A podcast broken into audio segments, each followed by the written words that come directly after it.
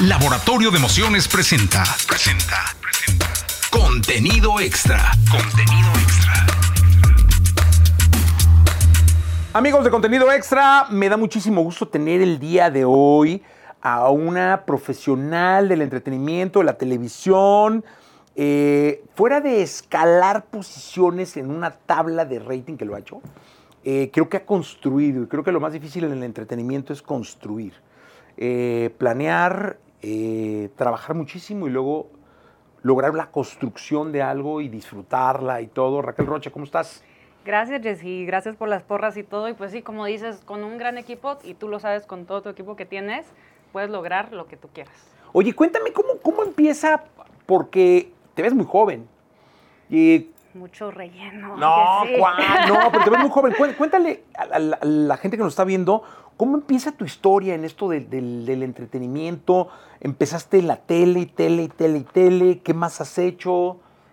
Pues mira, de todo un poco. Yo soy de Chihuahua. Entonces, como buena provinciana, desde chiquita siempre decía que quería hacer tele.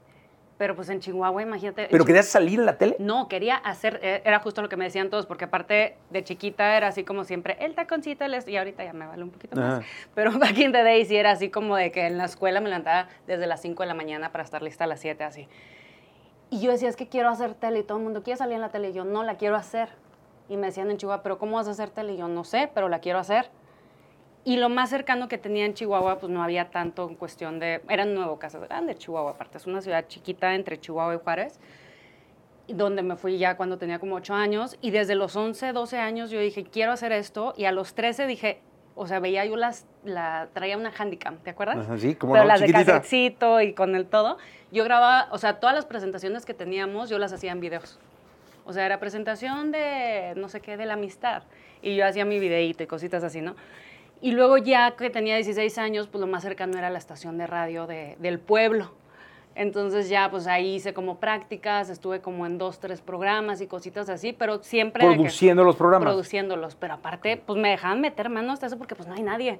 O sea, eso es lo padre de estar como en una ciudad chiquita. Pero ¿estás de acuerdo que es raro que alguien quiera hacer tele, no salir en la tele? Totalmente, porque aparte yo tenía amigas que me decían, tenía dos, tres de mis mejores amigas que cantaban divino y decían, no, yo quiero ser cantante. Y la otra, no, yo quiero salir y yo, yo quiero hacerla. Pero aparte, ¿sabes qué es lo raro, Jessy? Sin tener a nadie de referencia. Claro. Porque pues en ese entonces no sabías. Entonces, me, o sea, como que... ¿En tu familia alguien había hecho algo? Nadie, en mi familia todos son doctores, yo soy la oveja negra. Ah, qué bueno. Entonces, este, digo, mi papá es doctor, mi mamá ya es doctora por, por ser adjunta ahí con mi papá casi casi. Me Fíjate qué raro, mi papá es médico. Ah, mira y mi madre es, bueno, era Somos médico. ovejas negras! Y mi madre era química farmacobióloga. Ah, pues no, bueno. Sí, entonces, y, mis, mis tíos médicos. ¿Y no se infartaron cuando les dijiste que No, hombre, me mandaron un psicólogo. ¿Es en serio? Claro, por supuesto. O sea, me dijeron, güey, no mínimo leyes, o sea, no puede ser locutor ni comunicación. Mínimo, aparte, mínimo. Comunicación no existía. Bueno, estaba empezando a forjarse la carrera, Guadalajara, y sí, ¿no? Un lío. Pues tú también. Guadalajara, que es súper Tierra de Dios y María Santísima. Sí, o sí, era sí, así de cómo se te ocurre. ¿Cómo se te ocurre? En ese lugar donde hay mucho sexo, droga, rock and roll. Exactamente. Oye, y entonces. Ah, pues ya, total de que. En radio hiciste radio. O sea, no, no salías al aire, 16, pero. No, no, no. O sea, de vez en cuando cuando se levantaba al baño el locutor, pues ya hacía que ya tenías que picarle ahí tu mandar a corte comercial, ¿no?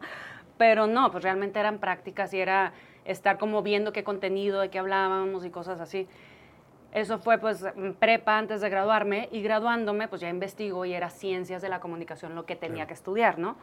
Entonces me voy a Monterrey y ya pues ahí entro al TEC y el primer año me quería morir porque todas las clases estaban de flojerísima. Yo soy pésima estudiante, pésima. O sea, me gusta mucho como prácticas, o sea, y ya sabes que entras a comunicaciones, dime si no, y quieres estar con los micrófonos, con la cámara, con la luz. Y te tocan las clases teóricas y dices que... Microeconomía, historia, análisis histórico de México. Y yo, y lo que ya pasó, ya pasó, no me importa la historia. Sí, sí, sí. Entonces me iba a cambiar a la UDEM justo y me agarra el, director y me dice, espérate, no te vayas. Me dice, cuatro o cinco semestres empieza a poner ya lo tuyo. Y yo, pues son dos, tres años. Le digo, no manches. Me dice, ¿por qué no empiezas a a hacer prácticas profesionales? te paso algunos contactos y te vas a hacer prácticas profesionales. Y en ese entonces estaba todo el auge de las bandas de Kinky, Plastilina Mosh, Panda y todos ellos. Oye, que Monterrey es una gran ciudad. brutal. Para el rock. Total. para la música alternativa. Eh, la radio se hizo radio de muchísima calidad en Monterrey. O sea, eh, hay personajes entrañables de la radio de Monterrey, estaciones entrañables de la radio de Monterrey. Y a mí la tele de Monterrey no es que sea muy fan, pero se ha hecho muy buena televisión. Y sabes qué, el regio es muy leal a sus cosas. O sea, porque luego ya después también estuve en, en, tel- en Televisa Monterrey y los, todos los programas de payasos, hitazos. Sí, yo claro. no entendía, o sea, yo, pero ¿por qué tienen tanto rating? Y todo lo que pongas que sea local, el regio lo consume. Oye, y Porque entonces de la radio y empezaste a hacer prácticas en el TEC. Ah, entonces en el TEC, eh, contacto, la verdad no recuerdo ni cómo fue ese primer contacto de, de una casa productora que hacía videos musicales a Kinky, a Panda, a Plastilina Mosh, a todas estas bandas. Entonces se llamaba Imagix y yo tenía otro amigo, Lucho también, que él, él también está en esa casa productora y también se salió y puso su, su casa productora. Esa es como, Sí, sí, era sí, como que una van- bandita. Era en la, en la época que también Leche Ruiz se vino a México a hacer Ajá. muchos videos musicales. Uy, acá. Leche hizo, hizo, hizo. Y... Todos, los que quieras.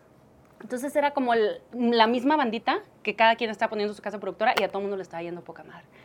Entonces me junto con ellos, pero yo iba literal de practicante, o sea, yo iba así de jalacables, de ir a ver, de, me escapaba de mis clases que me daban flojera y me iba ahí a- al set y demás. Y pues sí dije, sí me gusta esto, o sea, sí, sí es lo que, a lo que me quiero dedicar y ya me tranquilicé, ya me quedé en el TEC, ya no me cambié de escuela. Me chuté todas las materias que odiaba, pero pues parte del show. Y en cuanto pude empezar a hacer prácticas el eh, fuera, el primer semestre que me fui fue, porque tú sabes que en comunicación, no sé si tú sabías que querías estar en radio desde el principio o estabas como en... No, yo sí. Yo, ¿Tú de sí? hecho, primero entré a la radio y luego la carrera. O sea, luego, luego fue así. Sí, o sea, fue, fue de que para mí la radio siempre fue como mi, mi, mi hit. Y queriendo ser este, comentarista deportivo y todo, me metí a la radio. Qué padre. Y este. ¿También y- estás de comentarista deportivo? de comentarista todo? deportivo. Cuando empecé. Y luego me gustó más la parte comercial y de presentar canciones, porque en aquel entonces solo se Y presentaban ama- canciones. y aparte la música. Sí, la música, que me, como soy músico frustrado, nunca ni canté ni toqué nada, pues dije yo desde mi trinchera voy a apoyar a la música, ¿no? Que era la promoción y todo, y ahí me, y ahí me seguí y luego ya me vine a México. Pero, por ejemplo, yo, fíjate, te va, tema de terapia, o sea, de terapia cabrón. Porque yo hice tele algún tiempo, ¿no? Hice la academia, hice el programa de Sabatino en TV Azteca, y me obsesioné con, con hacer tele. O sea, fue así como, mi pedo era hacer tele, pero pues me di cuenta que hay a quien la cámara adora y hay a quien no. Entonces hubo un momento que, pues como que la tele me cerró, se acabó mi ciclo ahí, como que terminé y empecé como a querer y a querer, incluso a decir, bueno, yo voy a comprar mi tiempo y yo voy a hacer tele, chingue a su madre. Pero pues no, no se me dio, no se me dio, no se me dio. Y, y empecé como a frustrarme demasiado. Y de terapias y de, de- de estar con mi terapeuta hasta que me dijo, güey, a ¿Qué te ver, ya, cabrón. O sea, lo tuyo es la radio, si llega, llega, si no, no llega. Y ahora disfruto estar gordito, mal hecho y, y feliz en mi programa de radio. Pero aparte tú siempre has tenido mucha onda. Sí, pero pues, no se me dio la tele, o sea, no. Y ahora ya soy feliz en mi programa de radio. O sea, el programa de radio nuevo tiene seis años, está, tiene un par de años en primer lugar. Pero ya trayectoria, ¿cuánto ya? Así desde No, el día uno que y tantos. una cabina. 1986, sácale cuentas. 1980. Entonces, pero ya soy feliz, o sea, ya soy inmensamente feliz. Me ha ido muy bien, o sea, con lo que pasa en la radio, después me di cuenta que, que en las redes me empezaba a ir bien. Entonces, por ejemplo, TikTok me ha ido de maravilla. Ya hay gente que lo que yo soñaba en la tele, que de pronto la gente llegue y te, te identifique, Ajá. Me identifican por TikTok, o sea, ya, ya me, me Es que identifican. ya eres una institución Por YouTube, por. Facebook, por, por Instagram. Ya hice mi equipo digital. Entonces ya ahorita sí estoy como pinche tele. No es cierto, en buena onda. Sino como diciendo, no, la tele pues ya está bien, mis respetos, pero yo con mi radio y mis redes, ¿no? Que yo no sé si eso te pasó a ti con algún otro medio. O sea, que quisieras hacer algo y dijiste, no, pues la tele. Pues es que mira, qué O padre que tú, conducir o algo. qué padre que tú sí supiste de entrada como que radio era. Yo no sabía que, yo sabía que quería crear cosas. O sea, y de chiquita sí decía quiero hacer tele, pero luego te das cuenta que hay cine y luego te das cuenta que, digo, siempre ves películas, pero como que no te pones a pensar en la gente que está detrás, ¿no? Y en general, pues yo dije, quiero ver qué es lo que quiero hacer. Entonces, el primer intercambio que me fui, me fui a, um, um, abajo de Londres como a media hora, en el sur oeste, este, a tomar un curso de cine europeo. Ok. Porque dije, vamos a ver si quiero hacer cine.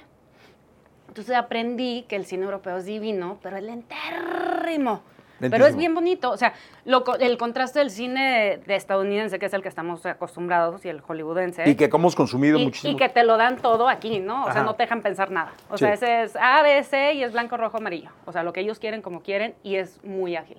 Y el cine europeo es tranquilo, pero es lo disfrutas y es tu interpretación, tú tienes tu interpretación, yo tengo la mía y es como muy romántico y todo lo que tú quieras.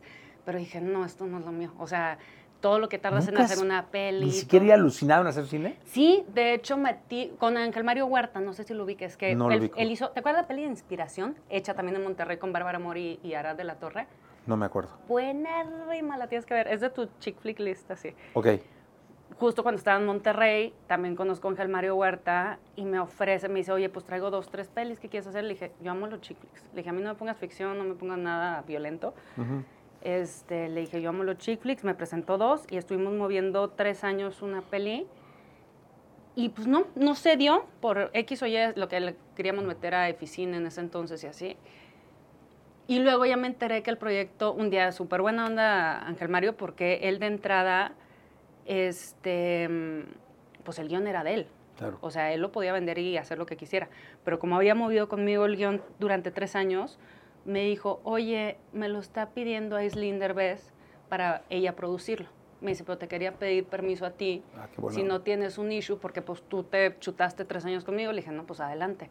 Y sé que ahorita están como en proceso ahí, ah, le modificaron unas cositas al guion, pero es una peli súper bonita de amor, o sea, chick flick, asasazo.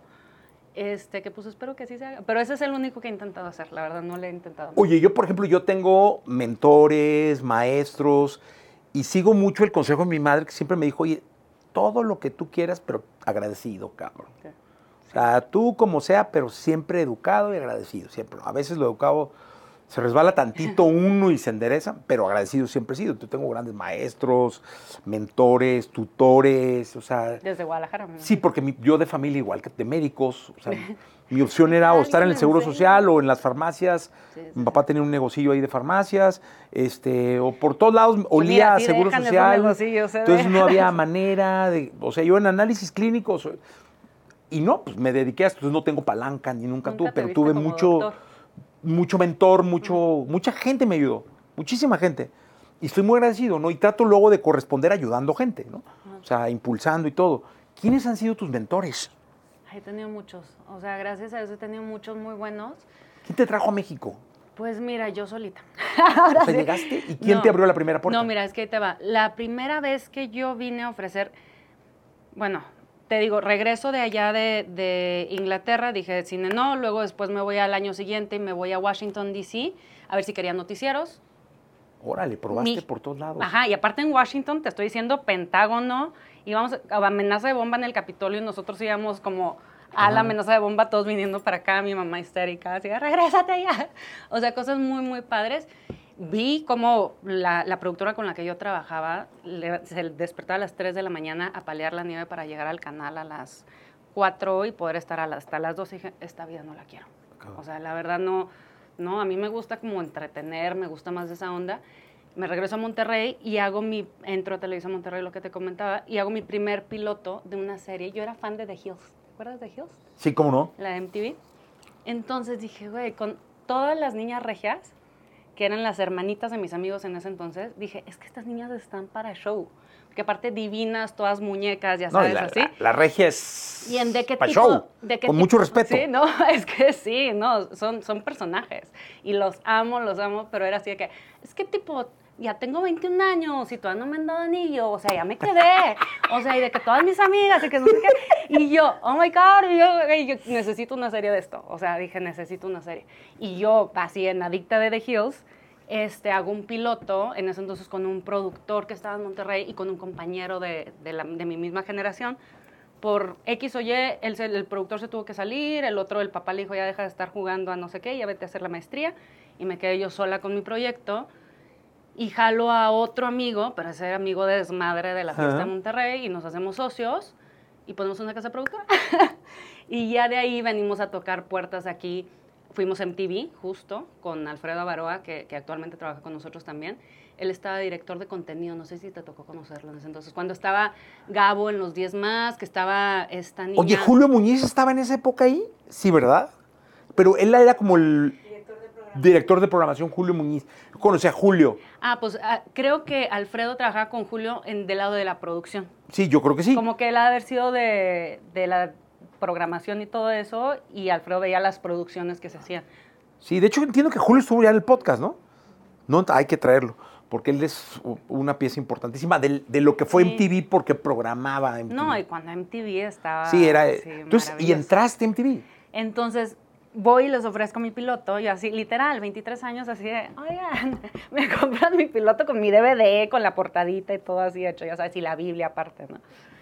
Y, este, y me dicen, está increíble, nos encantó, pero, este, mm, ah, me decían, hay que bajarle un poquito el tono regio, y yo, pues va a estar un poco complicado. No, era, Pero era el... es parte de.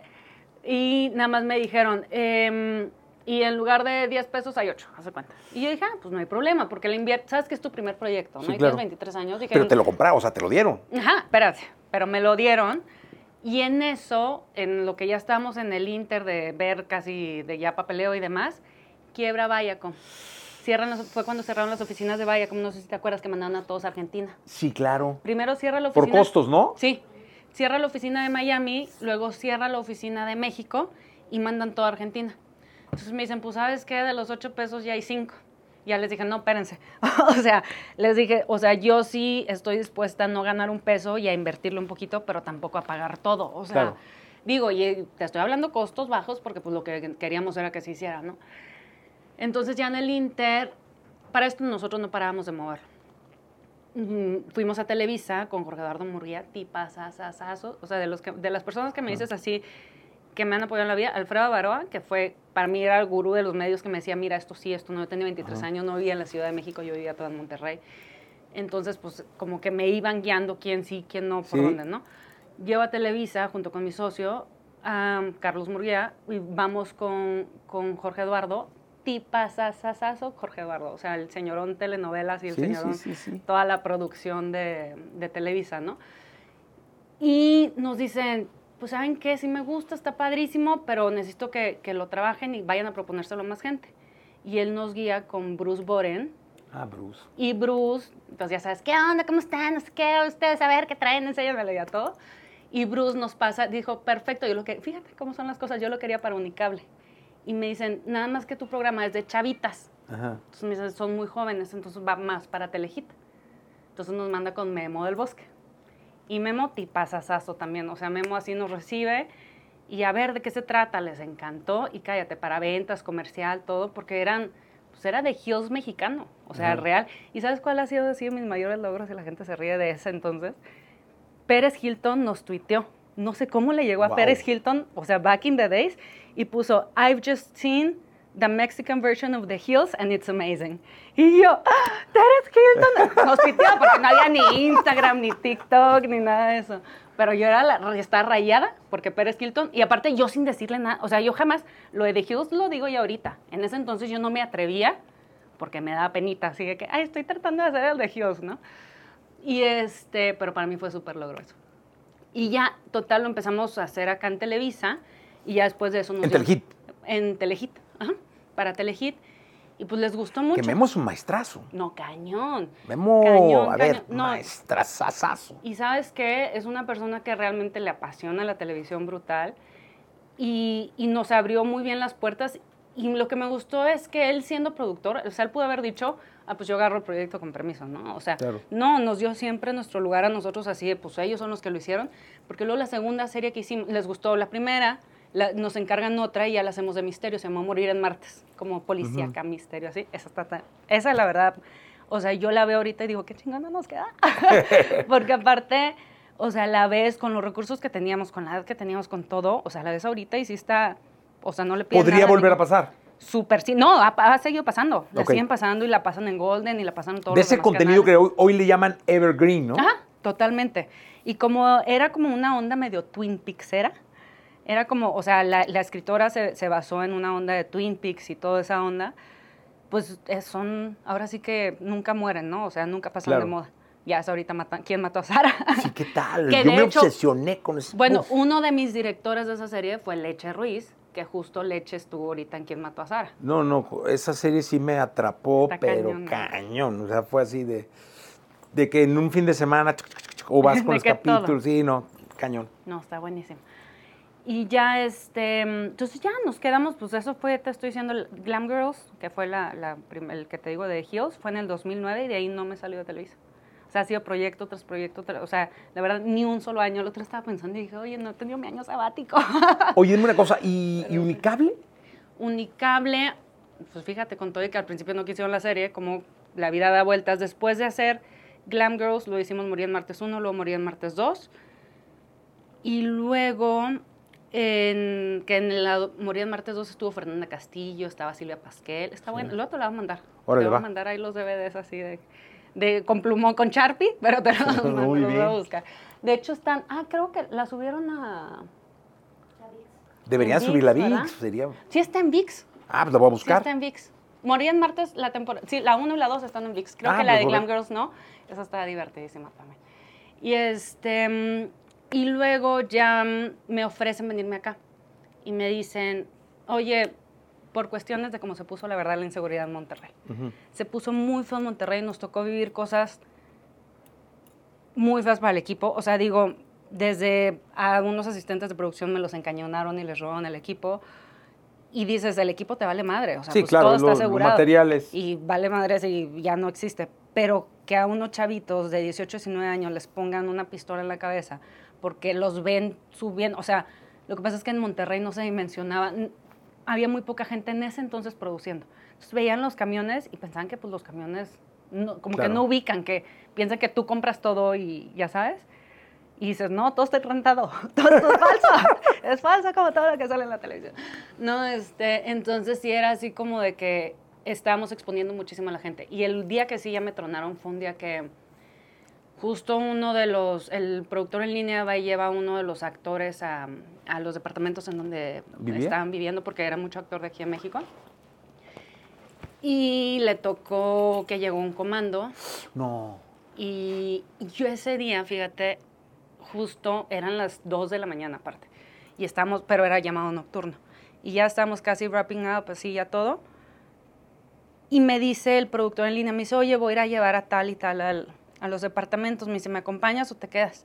Y todavía le digo, no, pues es que te acompaño. O sea, le dije, ya está casi esto cerrado, me voy No contigo. manches, qué suerte. Y yo literal ya iba, o sea, así, de que agarré mi bolsa de 8 kilos, agarré mi bolsa, agarré todo y me detuvo el postproductor. Y me dice, oye Raquel, necesito mandar este logotipo mañana a México, necesito que me lo apruebes. Y yo le dije, ay, ¿sabes qué? Dale, y yo, y ya me quedo aquí yo aprobándole. Ajá. O sea, ahorita así. Porque pues no es lo mismo, o sea, el productor en línea está gigante, grandote, Ajá. así, y pues sí le, le tienen miedo. Pero a uno que... Y a él lo asaltaron. No, lo dejaron encañonado ahí porque fueron tras alguien que estaba en esos edificios. 45 minutos encañonado el pobre hombre y fueron y subieron tras de X o Y persona que, por la que iban a buscar y lo bajaron y ya sabes, amenazándolo brutal así de, este, si te mueves o si volteas a ver o si lo que sea, bla, bla. Sí, claro, con mientamadres y todo lo que te todo pueden... lo que te puedas imaginar. Y llega este hombre, imagínate, a las dos horas, y yo decía, ¿qué onda con Fer? Le mandaba mensaje no me contestaba. Y yo, ¿por qué no me contesta? ¿Por qué no me contesta? Llega pálido, imagínate, es un hombre gigante así, de que, ¿qué onda? Y llega pálido, pálido, pálido, y me dice, temblando, de que Raquel, ¿puedo hablar contigo? Y yo, ¿qué pasó? Y le digo, "Güey, ¿por qué te tardaste tanto? Me dice, me agarró un comando y pues bla, bla, bla. Y ya dije, oh my God, dije, estoy exponiendo, y ahí me cayó el 20 cañón. Dije, estoy exponiendo 80 personas. Claro. Dije, estoy exponiendo 80 personas en un momento donde no se puede estar haciendo esto. O sea, no puedes estar en las calles, no puedes estar con los camionetones, con todo el show de producción, vaya. O sea, Y no es decides venirte Y decido venirme. O sea, dije, a vivir ya, definitivamente. Sí, o sea, buscar proyectos y ver qué era lo que había. Y para esto un amigo me había contactado a alguien que estaba haciendo aquí unas series buenísimas que nunca se hicieron. Era cuando traían lo de series hecho en México, ¿te acuerdas? Canal 5. Ah, ¿cómo no? Pero hace un rato. Un ratote. Acababan, justo Simuladores ya iba para la tercera temporada. Y de hecho me presentaban también a Lalo Suárez. O sea, como Ajá. toda la gente que estaba haciendo Sí. series, porque yo no sabía hacer nada más que series. Entonces yo iba más por el lado de las series.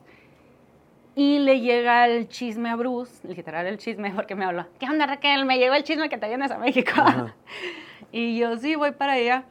Y me dice, ¿qué vienes a hacer? Le digo, voy a hacer unas series para Canal 5, justo. Y me dice, ah, pues poca madre, me dice, cuando tenga chance, date una vuelta aquí en Networks, porque te queremos ofrecer unos programas. Hola. Y yo dije, ah, pues programas nuevos. Mañana, yo Y- hubiera ido así. Sí, Te veo mañana. Pues sabes que todavía me, me ¿Te llevo café? ¿Sabes qué fue lo más chistoso? Te lo juro, Jessica, ni siquiera, como yo venía con mi onda de hacer series, como que, todavía me acuerdo que, porque había ha sido como por diciembre, y le dije, güey, pues yo me voy de vacaciones ahorita, luego me voy con mis papás, luego regreso, después del 10 de enero, cuando quieras nos vemos. Entonces me acuerdo porque todavía me- justo me dicen, oye, pues saliste corriendo, les dije, no, todavía me di mi taco así, de, no, nos vemos tal fecha. Porque no, pues ni sabía qué me iban a ofrecer, yo venía con mi onda de serie, serie, serie, serie. Y llego y digo, pues, ¿cuáles son los dos programas? Me dicen, "Es- son de Unicable. Y yo, ay, huevo, me encanta Unicable. Y yo, ¿cuáles son? Y me ofrecieron Netas Divinas y Mojo. wow. Y yo, pues, yo toda ignorante de la televisión, este, de todo lo que se hacía, porque digo, yo estaba muy encapsulada en Monterrey, así de serie, película y videos musicales. O sea, era lo que, único que se producía Oye, ¿qué, qué en serie Monterrey. de fan? ¿De qué serie eres fan? Ay, de Fan, fan así. Por ejemplo, yo ahorita traigo Succession y estoy obsesionado buena, y no hay manera y me parece una buena. obra de arte. Y, Es buenísima esa. me- me- pero tengo, este, veo Pelotaris también que me trae ahí como muy picado, que está en VIX. O sea, soy muy de series. Pues mira. ¿Cuál es tu serie ahorita que Soy traes? fan de Morir en Martes, ¿no es cierto? No, mira, de House of Cards me encantó. Uy, o sea, obra para mí, de arte. House of Cards, Scandals me encantó también. Ah, pero brutal. En, en Scandal me entró un poquito de alcoholismo, porque es que esta mujer siempre se sirve su copita de vino. Entonces, cada vez que se servía esta, ¿cómo se llama? Kerry, esta, la... Oye, no pero personaje, es muy común pero que las encanta series tomen hasta la oficina. Pero aparte se te antoja. Sí, todo. no, no, claro. o sea, Este, está esta serie de los publicistas. la que- del que fuman todo el tiempo. la Eh, de- ¿Cuál? Mad Men. Mad Men también, buenérrima. Que son los de, que están en Madison, la avenida esta que está, a un Está ladito, ¿no? Y ahí me acuerdo que hay una escena donde un güey llega crudo y le mete un alcacelser a un, a un coñac y se lo toma, cabrón. Y tú, why not? Dije, pues, ¿por qué no? Lo intenté con un whisky, un trago. Dije, no ¿Y qué tal? No mal, no pudiste, terrible. ¿no? No, no, no. lo- de las peores cosas que me han pasado en mi vida. Por eso dije, no, pues es. Dijiste, O sea, no tienen que seas güey, poner, cabrón. que dijiste, tienen que ponerle abajo así de no intentar en casa. Sí, yo, yo después dije, no, debe haber sido como jugo de manzana. Y este güey le echó ahí el alcacelser, porque es, es que es imposible, o sea, no. Sí, no sé. Pero estos cruza. güeyes tomaban todo el día, o sea, en, en Mad Men. Y también. fuman todo el día. Todo el o día, sea, sí, exacto, en las mí, juntas Yo que fumaban no como y nada, veo esa serie y te lo juro que me duele la garganta. Yo de ahí fue que tengo mi whisky ahí por si se ofrece, ¿va? Siempre dice uno, no vaya a ser que en la mañana que hacemos entrevistas nos han pedido mezcal, nos han pedido tequila y dije, pues el whisky Un siempre me lo... tequilazo, que dices, nunca. Entonces, nunca ¿tu serie favorita cuál sería? Ay, es que tengo muchas. Pero yo creo que House La que te hubiera gustado Cards hacer, así que dijes, ay, esa serie lo hubiera hecho yo. Pues que me hubiera gustado hacer por presupuesto, yo creo que Friends. Pero digo, ya a la larga. No, bueno, este Game of Thrones, ¿no? No, yo creo que variada. Sex and the City. O sea, la neta. Ese es un La neta, yo sé que es un cliché sasasazo, pero ¿sabes qué? Lo que más me gusta de esa se- serie es lo adelantado que iba a sus tiempos. O sea, back in the days, o sea, ahorita literal lo que, lo que todos vemos, en ese entonces todo lo que hacía Carrie, decías, ¡ah! Así, ¿no? Y ahorita es lo normal. Sí, claro. O sea, entonces, cómo iban adelantados a sus tiempos, como los, los temas que tocaban de todo, ellas mismas, o sea, como el empoderamiento femenino al máximo. Ahorita está súper de moda de que el woman empowerment. Pero en ese entonces, o sea, y te estoy hablando. ¿Y ahorita ya no has hecho series o sigues haciendo series? No, ya no he hecho. ¿Y ya no se te antoja? Sí, claro. No, no, no te hacía la cantidad de gente que me habla y me dice así de Raquel, ya series, por favor. Pero muchísima gente. O sea, y es padrísimo, pero sí te quita mucho tiempo. O sea, te No, quita, no, la vida. te quita to- mínimo seis meses, mínimo, mínimo seis meses de tu vida. Y eso con un equipo chingón, sí, sí, sí, sí, sí, Así, porque si no, sí te avientas el año completo. En la pre, o sea, si eres productor, ¿no? O sea, en la pre, durante la producción y en la post, sí te avientas un año. Un año para sacar cuántos capítulos. ¿10, 12? 12. No, 12 capítulos, más o menos. Más o menos. Que es lo estándar de una serie, ¿no? Sí, o sea, normalmente graban durante 3, 4 meses, aprox, dependiendo de la serie. Hay series que sí las, o ahorita que están haciendo las de 8 capítulos, los grabas en dos meses y cositas así.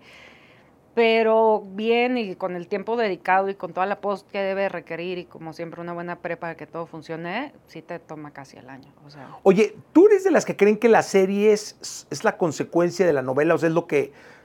La evolución de la novela No. o son dos productos diferentes? son dos mundos diferentes. O sea, yo creo que el cine, la serie y la televisión son dos mundos totalmente. En este caso, la novela. Sí, eh, perdón, sí, o sea, la novela en la televisión. La novela, la serie y el, y el cine son totalmente distintos. Y no porque seas, fíjate, una vez me da risa porque uno de los productores de Televisa me decía, oye, es buenísimo, hacía los top de, de, de- de novelas. Me decía, oye, yo quiero aprender a hacer series. Y le digo, yo quiero aprender. Eso sí me queda ganas, fíjate, hacer de las novelas, pero de antes. O sea, de las novelas Los de grandes Derecho a Nacer. de mm. Juan Mariala del. Barrio y, o sea, todas esas que eran de que capítulos y capítulos, sí, o sea, en mi checklist sí tenía hacer novelas de esas. Está, yo creo, ¿no? Sí, o sea, sigue estando, pero siento que ya el formato de, de lo largo y, y como se hacía ya no se va a hacer tanto. O no, sea, porque las novelas de series, antes, la que funcionaba, pues tenía más de 100 capítulos, ¿no? Sí, claro. O sea, yo creo que duraban el año de, de- y capítulos diarios. No, y se hacían las trilogías, o sea, Sí, sí, digo, claro. Mariala del Barrio, María Mercedes, Sí, Maymar, sí, o sea, sí. Entonces, eso sí me quedé, o sea, bueno, está ahí, igual y regresa. Sí, claro. Todo luego nos ponemos muy vintage, ¿no? Pero sí tenía ganas de hacer eso. Ay, te digo, y este productor me decía, oye, yo quiero hacer este mm, series. Me decía, enséñame a hacer series. Le digo, va, si tú me enseñas a hacer novelas. Y le iban a dar el remake de La Pícara Soñadora en ese entonces. Uf, Y yo dije, ah, pues yo jalo, si tú, o sea, si, si va, pues yo Claro. jalo. Y ya este, pero el último no se lo dieron. Y pues ya me quedé, y le dije, pues, aunque sea jalacables, o sea, no me importa la verdad, o sea, es así de, de lo que sea, pero quiero estar involucrada y ver cómo, cómo van los, cómo se lleva una historia de novela. Oye, y cuentan, cuéntales, cuéntales a todos, cuéntanos, ¿cuál fue tu primera vez, o sea, cuando llegaste a saludar o a conocer, o no sé cómo fue, de manera factible ya se conocían, pero ya que tú ibas a hacerte cargo de Monse y Joe? Ay, las amo. Las amo y también te voy a contar la de netas, que tengo unas pendientes de neta, ¿no es cierto? no, este, justo me llevaron como de tour. O sea, cuando ya me dicen, oye, te tenemos dos programas que ofrecer, yo pensé que eran nuevos. Y me dicen, no, son dos programas que ya están. Uno se llama este, Mojo y el otro se llama Netas Divinas. Y yo, ah, pues poca madre, vamos. Vamos a la W. Yo ya conocía a Monse. Porque Monse, cuando yo hice mi primera serie de Glam Girls, en ese entonces Monse tenía una marca con Bárbara Coppel que se llamaba Royal Closet de ropa. Ok. Padrísima. Y yo usé mucha de su ropa en mis series. Entonces, pero casi siempre el contacto había sido Bárbara. O sea, cuando veníamos a México Sí, por claro. la ropa y así, Barbie era como la que hacía todo el conecte y tipaza. Y una vez, yo estando en Monterrey haciendo los videos musicales, me hablan de aquí de Mojo y me dicen, oye, un parote, necesitamos ver si alguien de tu team nos hace un favor aquí en Televisa. No, perdón, ya no estaban con los videos musicales, estaba haciendo las series, ya estaba haciendo las series. Se puede lanzar a casa de Montserrat y grabar a su mamá, a su hermana y a todos sus sobrinos para un- una felicitación de cumpleaños. Entonces yo conocí a toda la familia de Monse antes de conocer a Monse. Y pues, la verdad, súper suertuda que me tocó conocer a su mamá, su mamá hablando divinidades de Monse, así de... Es la hija que cualquiera pudiera Wow, haber soñado, es mi sol, es mi todo. Y, y, pues sí, y ahora lo platicamos Monse y le digo, qué cagado que yo conocí tu casa, la casa de tu mamá, la casa de todo el mundo antes de conocerte a ti. Y cuando llegas con ellas, Tipazas, tipazas las dos, fíjate. O sea, la verdad, con sus personalidades, ¿no? O sea, yo creo que hicimos clic muy cañón porque, digo, igual y es algo que, que mucha gente como que ya lo vemos muy general, pero el hecho como de ser como norteñas, a mí muchas veces me decían aquí que, ay, es que ¿por qué eres tan fría? ¿Y por qué eres tan seca? ¿Y por qué eres tan no sé qué? Y yo, pues no sé, güey, así soy. Y estas mujeres eran igual. Entonces, lo que a mucha gente les asustaba de ellas, pues para mí era normal, de que así son mis vecinas, así son mis primas, así son mis amigas. Claro. O sea, entonces, pues, de que, ¿qué onda? ¿Y tú qué haces? ¿Y tú qué no sé qué? Ya sabes cómo son así Sí. de entronas. Y este, yo, no, pues yo, este pedo, este pedo, así. Pero a la semana, literal, por azares del destino, en ese entonces estaba Arturo Velasco produciendo ese programa. Pero Arturo iba a salir a un viaje dos meses a la India o no sé dónde se iba.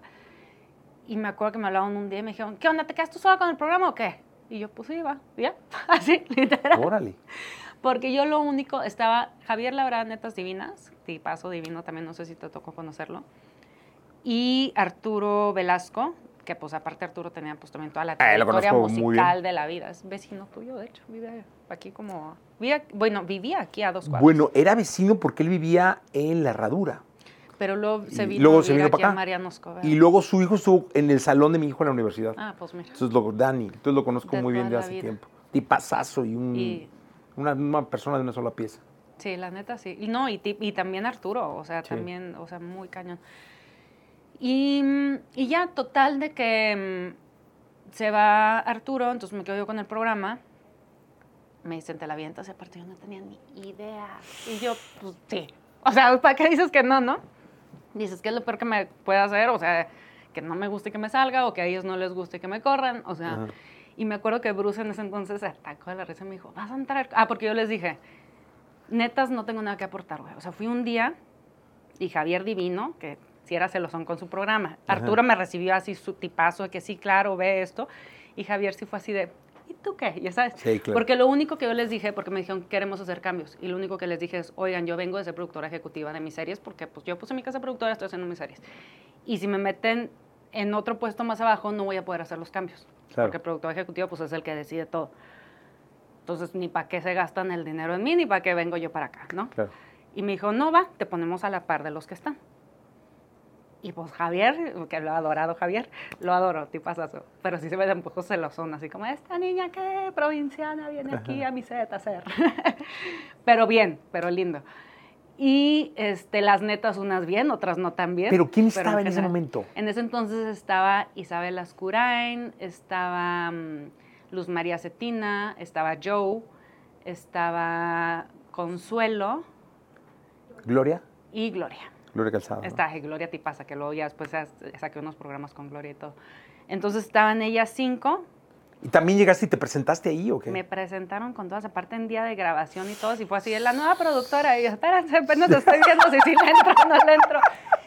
Unas sí pusieron, la mayoría tipazas, la verdad, una que otra sí puso jetilla, pero dije, pues eres what it is. O Sí. sea, ahí pues a me, me darle. están dando la oportunidad y a quien le caiga bien y a quien no, pues lo vamos platicando, No, ¿no? aparte, pues no, no es- se trataba de No, "Va- y yo hay que con- chambear y vamos a darle, pues Yo iba con la intención de sumar.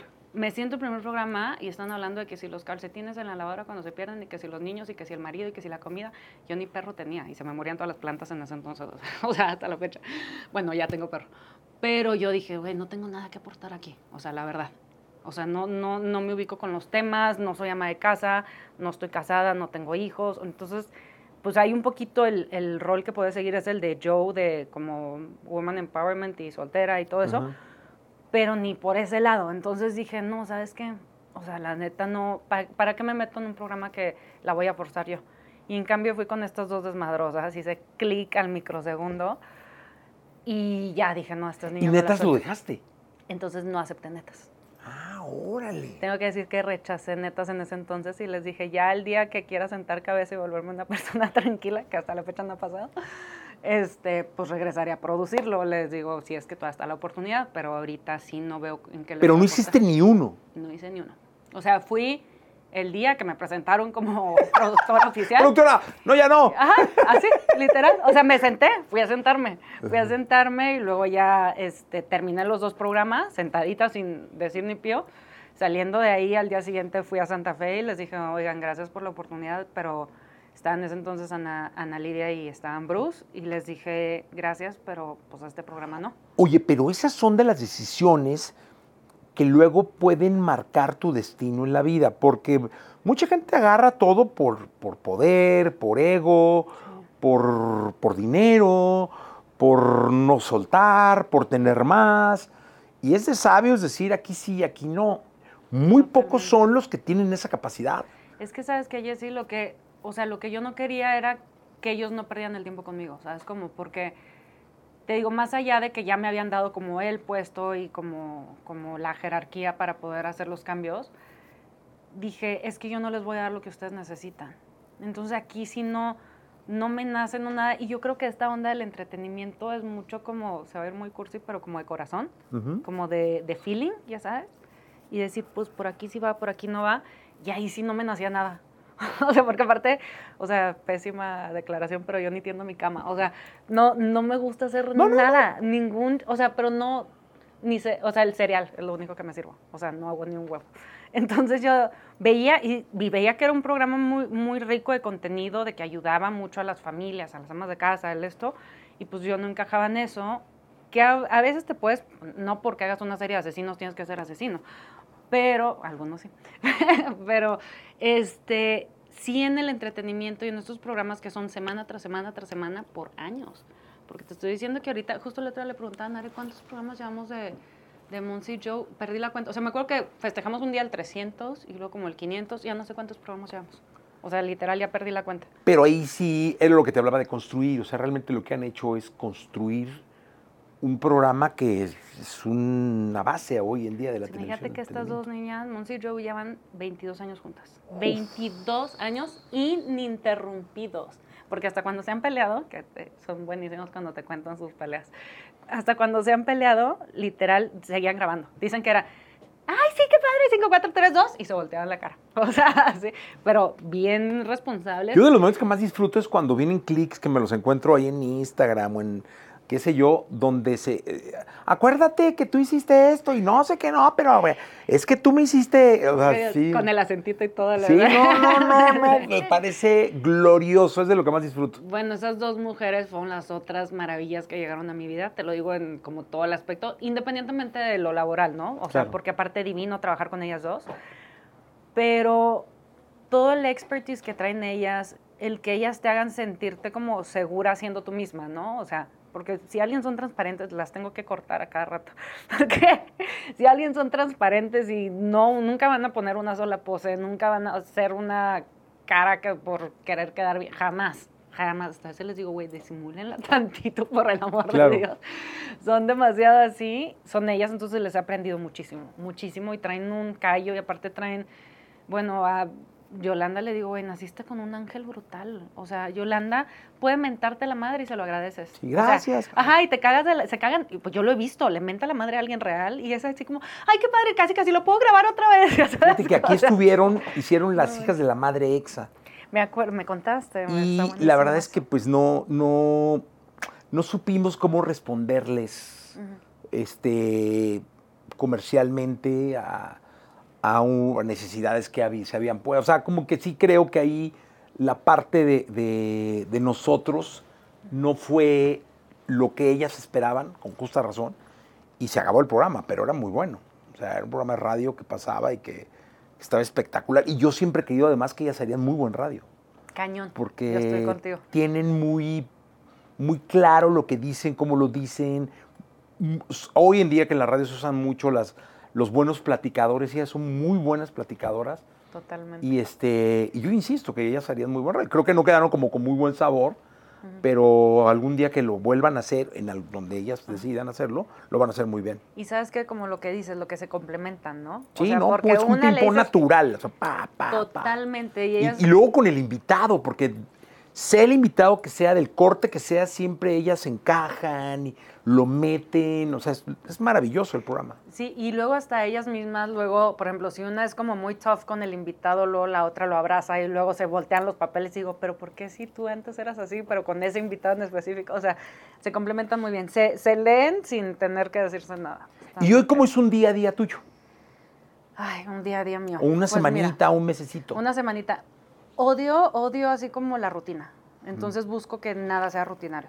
Entonces, un día podemos estar en la XW, que es donde están los foros de Unicable, que amo estar ahí porque toda la gente dice, ay, qué flagera ir al centro. Yo amo, amo porque aparte entras directo al foro, no es, digo, San Ángel también tiene lo suyo, tiene, está como, pues, ves todo lo que se hace en Televisa, ¿no? Pero es todo el camino, camínale al foro y los 50 mil gente, o sea, aquí llegas a la W, la siento como que es la casita, ¿ya sabes? Sí, está bien bonito. Llegas a la W, aparte fue donde empezó la televisión, entonces para mí tiene magia. Entonces está la oficina así entera, así tal cual como está con los muebles y con todo de, de don Emilio Escárraga, pero abuelo. Entonces, pues todas las, las, tres generaciones ahí, ¿no? O sea, como todo esto está como pues muy histórico, del piano de Agustín Lara, está todo ahí como muy, muy bonito y muy histórico. Entonces a veces estamos ahí, que es donde se hace toda la producción. En Televisa Santa Fe es donde está todo lo administrativo, a full. O sea, toda la cuestión de los presupuestos, las juntas. Ahí está Damián Villar, que actualmente es el, el, director de todo Televisa Networks. Y tipazo también, la verdad, siempre nos da como muchísima libertad. y nos ¿Tú llevas todo Unicable? Yo llevo todo Unicable. Y él tiene también sus otros directores de los demás canales, que sí, de Telehit, ¿Es fácil o difícil manejar un canal? Es fácil con un buen equipo. O sea, yo te diría, sin mi equipo, no, no. O sea... ¿Lo ves todo el tiempo? Sí, a mi equipo sí. Aquí. No, al canal. a mi equipo sí. Sí, o sea, pues casi sí y no, te voy a ser honesta, porque pues realmente como andamos, me ando más yo metida como en las producciones. Y evidentemente cuando estoy en las juntas lo tengo puesto así, ahorita que ya lo puedes tener también en el celular. En el celular lo puedes viendo todo el tiempo. O sea, en VIX tú pones ahí Unicable y ves todo el canal de Unicable. Entonces eso está padrísimo. Y, y en Easy también, pues ahí de que como pones ahí el canal. Entonces traes ahí como todo a la mano, ¿no?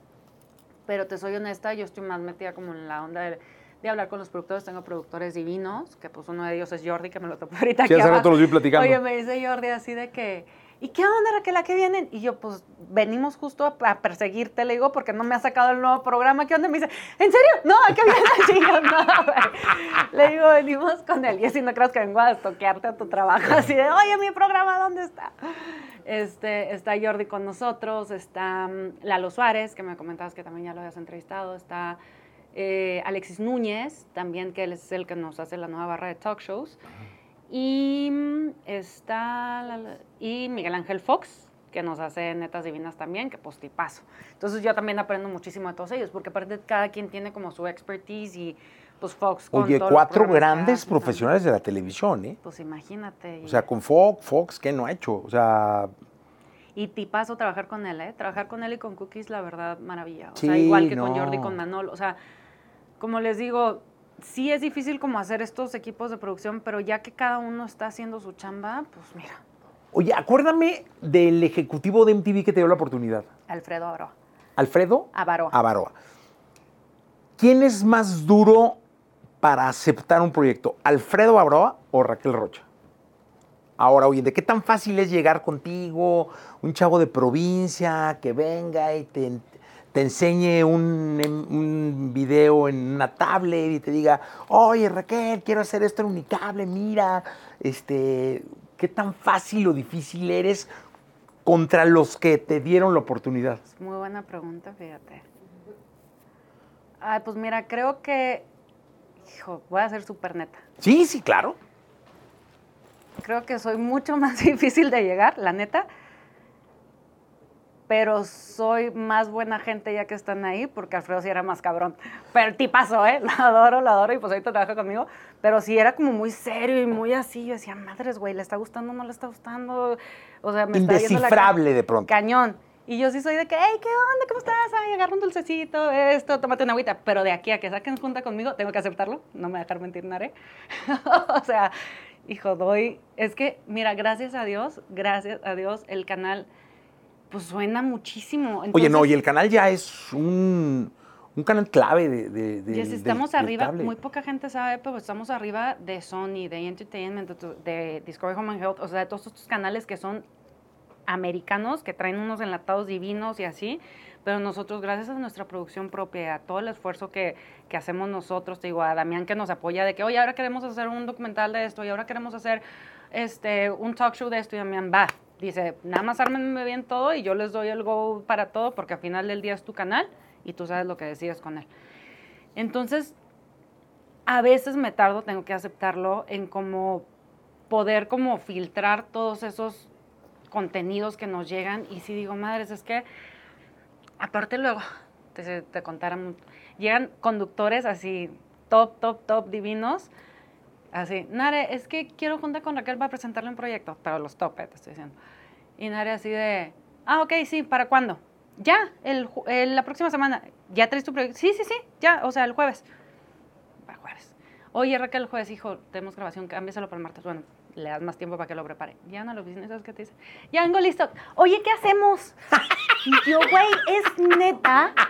O sea, es, pero les hemos dado hasta dos meses, güey, para que se preparen. Así, ¿qué hacemos? Lo que quiera, así. Pues yo vengo. Yo, ¿cómo que qué hacemos, güey? ¿No traes un proyecto? O sea, sí, o sea, un proyecto de que quiero estar en Unicable, pero, o sea, pues tú dime qué.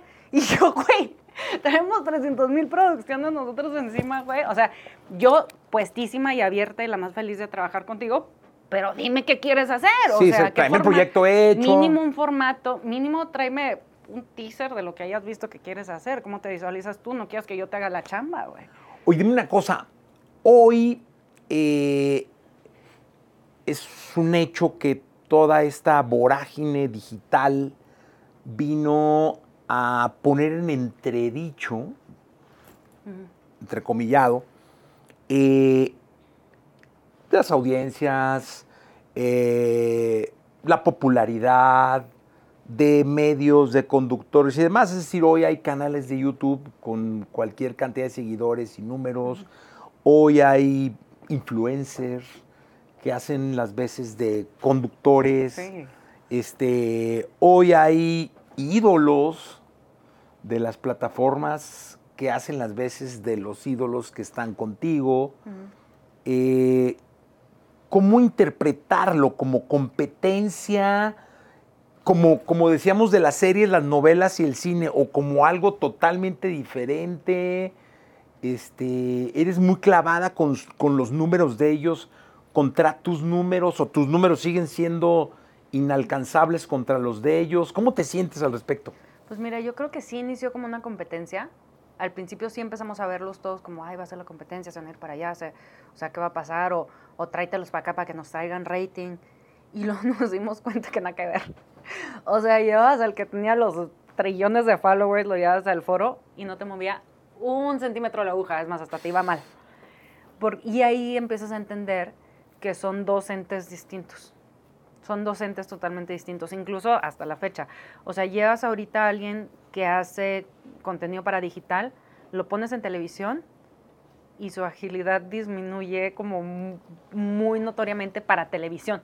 Claro. Son unos genios, yo siempre he dicho mis respetos para todos los que hacen contenido digital, son unos genios de la edición de la edición y de cómo lo, lo agilizan todo y cómo esto y cómo el otro, pero ya al momento que vas y lo sientas a tener una conversación, es todo como más pausado, como más, muy distinto, porque ellos están acostumbrados a grabar cuatro o cinco horas y reducírtelo a un video de un minuto treinta o no sé cuánto, pero más o menos. Y acá pues nosotros corremos, tú, tú los has visto, como casi en vivo. Sí, claro. Entonces, este, pues de repente los traes acá y piensas que, que van a estar así como todos prendidos y no, están todos serios, hasta digo, hasta introvertidos se ven y yo, pero en tu video estabas tronándote un huevo en la cabeza y acá así calladitos, ¿no? Como todos así. No sé si sea que les impone o no sé si sea que es otro mundo muy distinto, eh, también es otra generación. Ahora, no sé. debe, debe ser, este, porque yo siempre comparo, ellos se graban con cámaras estándar, es decir, bueno, debe haber quien tenga su de su equipo, en la comodidad de su casa, una webcam o una cámara estándar, ellos se editan con su software en su computadora, ellos se suben, ellos se bajan, o sea, el, el streamer hoy en día, o el youtuber o qué sé yo, Sí. y yo me creo que llegan a un foro la madre, o sea, cinco cámaras, 45 personas, y dices, No me va a "Guau, dejar mentir nada. Les digo, cabrón". ¿dónde les, pic- dónde, dónde les pones play? o sea, Sí, o sea, sí debe ser así como que yo todo lo hago en mi cantón, en Ajá. mi cuarto, en calzón, porque a lo mejor nada más me Sí. pongo arriba algo. Y aquí llego y digo, no manches, un güey que me dice una cosa, otro güey que me manda para otra cámara. Y sí luego debe ser un aparte, show que- imagínate, y si les pongo a Monsi Joe ahí en medio, aparte Sí. de mis niñas que no se controlan, pues, "Ah, ah, ah, tú, y, y por qué no haces esto? Y a ver, ¿tú qué tanto? ¿Y por qué tienes tantos seguidores? Entonces, al principio creo que también incluso sí se veía como competencia porque todos los anunciantes empezaron a ir digital, digital, digital, ¿ya sabes? Sí, claro. Entonces, pues evidentemente sí decían, nos vamos a quedar sin sponsors. Pero no, o sea, yo creo que a final del día esto ya se acomodó y la televisión siempre va a seguir siendo la televisión. Yo creo que siempre vamos a seguir viendo la televisión de la manera que tú quieras, porque no sé si a ti te pasa, a mí me pasó sobre todo ahorita después de pandemia. Durante toda la pandemia nosotros escogíamos qué ver en todas las plataformas. Que si en Netflix, que si en Amazon, que si en Apple TV, que si en lo que, name it. Y, este, y tú decías, a esta hora quiero ver esta serie, a esta hora, pero luego ya después te cansas y ya dices, ofrézcanme. Sí, claro. Oye, en la radio pasa algo. Hoy en día el 21.7% de la gente nos escucha por celular. Los Androids de gama media tienen la aplicación de descarga de radio, no necesitas datos, es decir, con el plug de tu directo, directo lo escuchas, pero muchos los usan, usan datos y todo. Yo veo mucha tele, yo, los sones, tengo Easy y, y uso el Easy Go, y ahí veo pues, mucha televisión. La veo aquí en la oficina, este, o la veo en casa, o la veo en el coche. A veces ahí me voy viendo este, en la tablet o en, el celular. ¿Tú crees que la tele llegue a ese porcentaje? O sea, que, o no sé qué porcentaje de gente ahora lo vea en, tabletas o en celulares. ¿Crees que el futuro de la tele sea también que en la palma de la mano la gente en un buen porcentaje pueda ver la tele? Yo creo que sí, pero falta mucho, ¿eh? O sea, para televisión per se, yo creo que sí falta muchísimo. Porque mm, yo creo que es un momento de la televisión de relajarte y estar como en tu hábitat. Entonces, o sea, como que quieres, no, no es como los deportes o como, o justo, por ejemplo, yo podcast, pues escucho muchísimo cuando estoy en el gym. O sea, yo entreno. ¿Cuál es tu podcast favorito? Ay, pues mira, de todos. Ahorita me falta meterme a... A, darte una vueltita. A dig in en el tuyo. Pero mm, me pongo a escuchar muchos podcasts. Qué oso. De, de, estos de You Can Do It, ¿sabes sí, cómo? Claro, sí, sí, no, es que a mí antes me da oso y decía eso de autosuperación, ¿qué? no, yo, lo, yo lo hago cañón, ¿eh? De hecho, cuando estoy medio sacado de onda conmigo, mm. este, y no me contesta el psicólogo, y no me contesta, pues pongo mi podcast, o sea, tengo, y tengo mis personajes que, los tengo para que me alivianen. Y el lenguaje que de ellos es el que me gusta. Eh, yo veo a, Diego Dreyfus, por ejemplo, y él me habla como yo necesito que me hable. él me cabronea, él me chingadea, como yo lo necesito y, yo lo consumo. O sea, yo lo consumo cabrón. O sea, y así como él, el pulso de la República, que algún día le decía a ah, Chumel, digo, ¿qué pinche edición haces, O sea, yo lo oigo en audio, o sea, yo no veo el pulso, yo lo escucho en podcast y aún sin verlos, hacen edición para, pantalla. Ya. Pero el de la edición de pantalla en audio es impresionante. Por eso ahorita que decías que son unos magos de la edición, sí lo son. Y sí, sí tengo mis podcasts, o sea, claro. Yo se regalan dudas, lo llegué a escuchar mucho tiempo. Te voy a decir, y, y soy un albañil. La corneta, güey. Ay, o sea, saca al albañil que está dentro Casazazo, la estaca. Los amo a la corneta. Y Lalo han hecho una gran historia en la radio y, Aparte me da risa porque estoy de repente en los aparatos y yo, ¡ja, ja, Y yo, güey, ¿qué pasa? o sea, porque pues todo el mundo oyendo su música, su rock, su esto, del otro, y yo escuchando esto. No, son maravillosos. Güey, lloro de la risa. O sea, lloro de la risa y aparte, ¿sabes qué? Que me informa, o sea, te digo, nunca me ha gustado estudiar así como de meterme profundamente. Me encanta cómo te resumen todo lo que está acontecimiento político, social, económico, todo, en atacarte de la risa cada tres minutos. Y los ubico mucho con la mancuerna que tienen Monsi Joe. Ah, sí. O sea, si tú te fijas, Videgaray, y hasta güeros, o sea, como hasta todo. Y en temporalidad también. Sí, no, y de hecho, los hemos, hemos querido invitarlos a los dos juntos. No hemos ahorita todavía ah, por las agendas y ves que está viendo, está acá en, sí, en, Chicago, no sé dónde. Sí. En Chicago. Entonces el otro día fue de Garay ya con la esposa así. Ah, sí, lo vi. Y este, y pues muy padre. Y justo se acuerdan ellos porque ellos están en Telehit juntos. Claro. Son de la camada. Entonces, como que también me, me cae muy bien verlos porque pues me acuerdo de, de Monse y de Joe también, y ellos pues ya te dan todo el resumen, ¿no? Oye, yo sí, cuando me hago muy fan de un programa de tele, me gusta ir al foro como público y verlo. O sea, soy, me gusta mucho ah, cuando ya Bad Bunny voy y lo veo al concierto para aprender, firme, peso pluma, o sea, ando, me encanta ver, porque yo creo que vivimos en un, o trabajamos, vivimos en un mundo de emociones, en un universo de emociones, o sea, hay que mover a través de una cámara o de un micrófono, ¿no? Entonces me gusta mucho ir a ver. ¿Tú has tenido la oportunidad de ir a un programa que hubieras querido hacer o que seas fan? Pues mira, más que que sea fan, no tuve la oportunidad y me puede muchísimo porque siempre que iba a Los Ángeles quería ir a Ellen. Y nunca se me hizo. Y ahorita que ya se fue, ya se nada. Pero me hubiera encantado. Ese me hubiera encantado, así, cañón. Yo fui en España hace poco, estoy fan de un programa que se llama La Resistencia. Ah, está con David Roncano y este de público así de hacer la fila y mandar mi mail y todo el rollo Y este, estuve ahí en el público y todo. Me encanta. Qué o sea, padre. sí me gusta mucho ese, ese, ese- esa parte de. De, de vivir la experiencia. ¿Sabes cuál ¿no? disfrutaba mucho? Que me fui de invitado y me quedaba a verlo, el que hacía René Franco. El desde noche. Ajá, ese noche ya llegué. Sí, Ese me gustaba, o sea, no sé, como que me Oye, parecía. los, los tiempos prepandemia cuando había público. Sí, cuando había público y había música en vivo. Sí. Entonces ese programa me gustaba mucho verlo. o sea, Era cuando iba yo de invitado me quedaba porque me parecía bien interesante cómo René Pues manejaba. Cuando quieras te invitamos. Sí, quieras para- te invitamos para ir y ver ahí de publiquito, ir una sillita, Nos hacemos un tour un sentarme. día netas, un día Sí, este. estaría así. increíble. Los miembros, bueno, te atacas de la Porque sabes qué, me encanta aprender. O sea, Claro. finalmente creo que una de las de las obligaciones que tenemos los que nos dedicamos a esto es conocer, aprender, ver, hurgar y estar.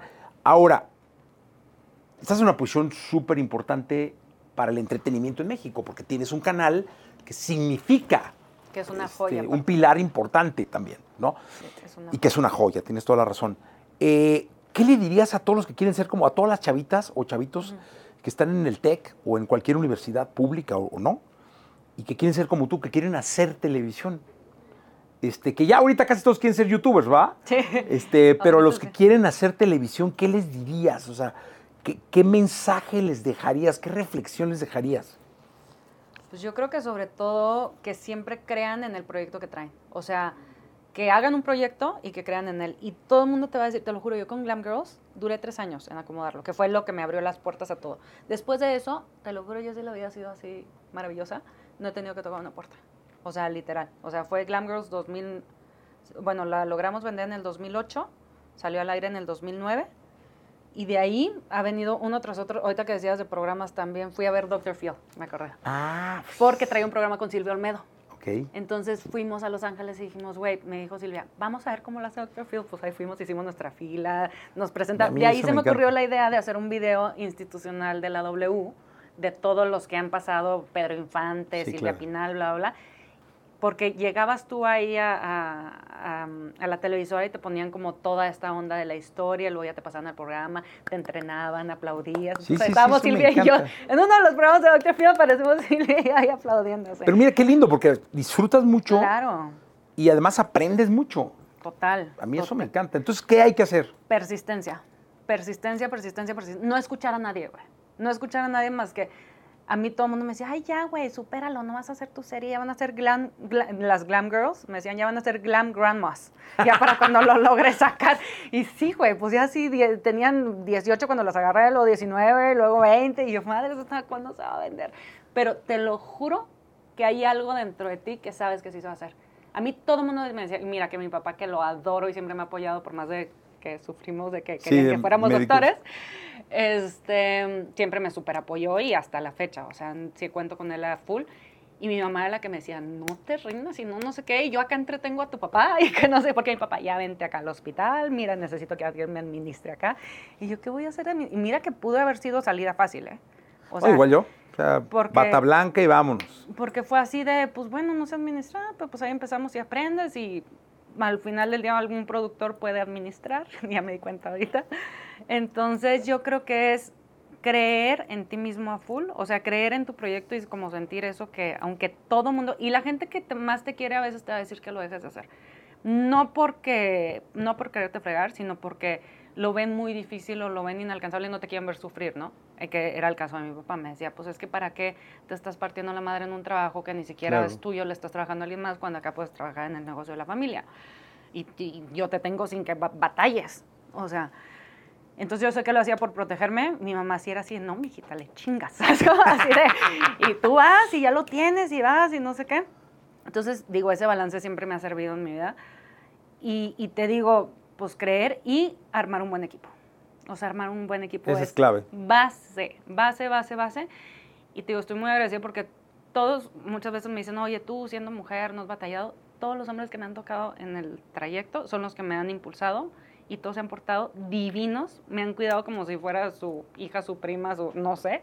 O sea, literal, todos han sido así como de que, Raquel, este, me han dado los mejores consejos de la vida, así de, ¿sabes qué? Si esto es lo que te apasiona, dale y no te vas por otro lado. O sea, vam- y vamos a fregarle en ese, si tú crees en este proyecto, lo vamos a hacer. Entonces te digo, desde que empecé la casa productora con mi socio hasta la fecha, he tenido la suerte y la fortuna también de conocer a Emilio y bueno, estoy más que agradecida, o sea, de estar bajo una sombrilla así gigante que es él que la verdad nos cuida, nos protege a todos, o sea, si es tipazazazo, tiene una visión del negocio así brutal de, oye, esto sí le jala, cree mucho en, en la juventud, o sea, cree mucho en los jóvenes, que también es una de las cosas, pues yo empecé a los 23, y decía, nadie me va a tomar, yo me aumentaba la edad, ahorita me los quito y así, pero yo me aumentaba, y ahorita digo, ¿en qué momento te lo juro? Porque empecé a los 23, pues yo a los 25 decía que tenía 30. Y, yo, ahorita? Sigo teniendo 30. O sea, es la maravilla de la televisión. Seguimos teniendo 30 y no nos movemos. Me dicen, Are, oye, pero ya te alcancé en edad. Y yo, sí, ya me alcanzaste en edad, ya me vas a superar. No, hombre, aquí me ha tocado ver conductoras que están con todo el equipo digital metido en Wikipedia para que les bajen la edad. Ah, bueno, yo también andaba en las mismas. No ¿eh? digo nombres, pero a ver, Wikipedia, ahí están todos en friega Oye, ¿y moviéndole. ¿Saben cómo no me pasa a sentir? sí saben. ¿A quién, ¿A quién me agarra acá afuera Sí, para que sí me diga saben porque ya cómo? nomás oyen gritos de felicidad y De que ya se logró. Le bajaron el- la, la edad a, a- a alguien, ¿no? Pues andamos en las mismas. No, pues qué bueno. Raquel, gracias por estar en el podcast. La verdad es No, que no, felicidades por la, por la trayectoria, por Unicable. Unicable hoy es uno de los pilares de la televisión. O sea, se habla de los canales nacionales y de Unicable. Y eso es gracias al trabajo de tu equipo, a la gente que está contigo arriba, abajo. Y muchísimas felicidades por la trayectoria, por lo profesional que eres. Y seguimos en contacto. Gracias, Jessy. Pues un gustazo y también te invitamos a que vengas a todos Sí, los claro. programas de la W y te recibe Nare, Julio, Alfredo, yo, toda la banduki ahí del, del canal. Mira, ya dijeron así como, ¿quién sabe? No. Ahí te sacamos también tu whisky, Sí, tequila, eso robot. sí, eso ah, de siempre. hecho sí tenemos una barra. Tenemos una barra con mixólogos y todo, Ah. pero cuando hay grabación de Moncillo, que es ahí donde está todo. Ahí es donde tiene uno que. Ahí, exacto. Oye, muchas gracias. Ay, no, gracias a por ti, estar acá. De verdad, muchísimas gracias. Esto fue contenido extra. Gracias. Laboratorio de Emociones presentó. Presentó. Contenido extra. Contenido extra.